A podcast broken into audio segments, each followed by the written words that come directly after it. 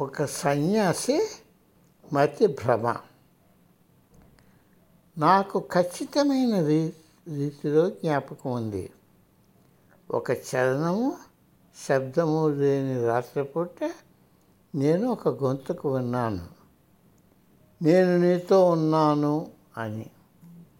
నేను శ్రద్ధగా విన్నాను పారవర్శించిందేను ప్రకృతిలో స్వరాలను మేడటం నాకేమీ కొత్త కాదు.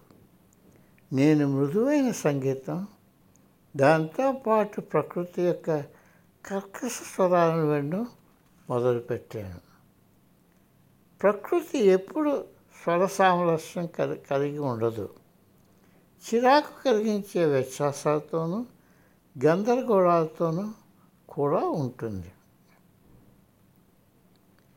సంగీతం కూడా అలాగే ఉంది. పొంగిపోలే వాన నీరు గొప్ప ధ్వని చేస్తున్న గాలుల గుణాలతో ఉన్న ఎడతగిన శబ్దం దాన్ని వర్ణించడం ఎంత అసాధ్యం అంటే అసాధ్యం అంతే. అది శీతాకాలపు ఆఖరి రోజులు. నేను మెల్లగా కడుపి నా కిటికీ రెక్కలు తెరిచాను. నాకెవరూ కనిపించలేదు. వినడానికి ఏమీ లేదు గాలి లేదు ఏమీ లేదు ఏమీ లేదంటే లేదు. ఇది ఆశ్చర్యంగా ఉంది అని నేను ఆలోచించాను. ఇది నిర్వివాదం. నేను బయట అంటున్నానన్నది స్పష్టంగా కనిపిస్తున్నది. దీని మధ్యలో నేను నిద్రపోయాను. మర్ర వెంటనే ఈ కథ నిలిచిపోయింది. ఈ సమయంలో నేను లేచిపోయాను. అదే చరణం లేని రాత్రి.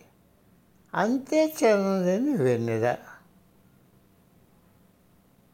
ఈ కళ వాస్తవికతకు సమానమైన స్థితిని రూపకల్పన చేస్తున్నట్టు నాకు అనిపించింది. దానిలో అది ఒక తెలియని స్థితిని సృష్టిస్తున్నది. ఆ రాత్రి ప్రతిదీ ఎంతో వాస్తవం.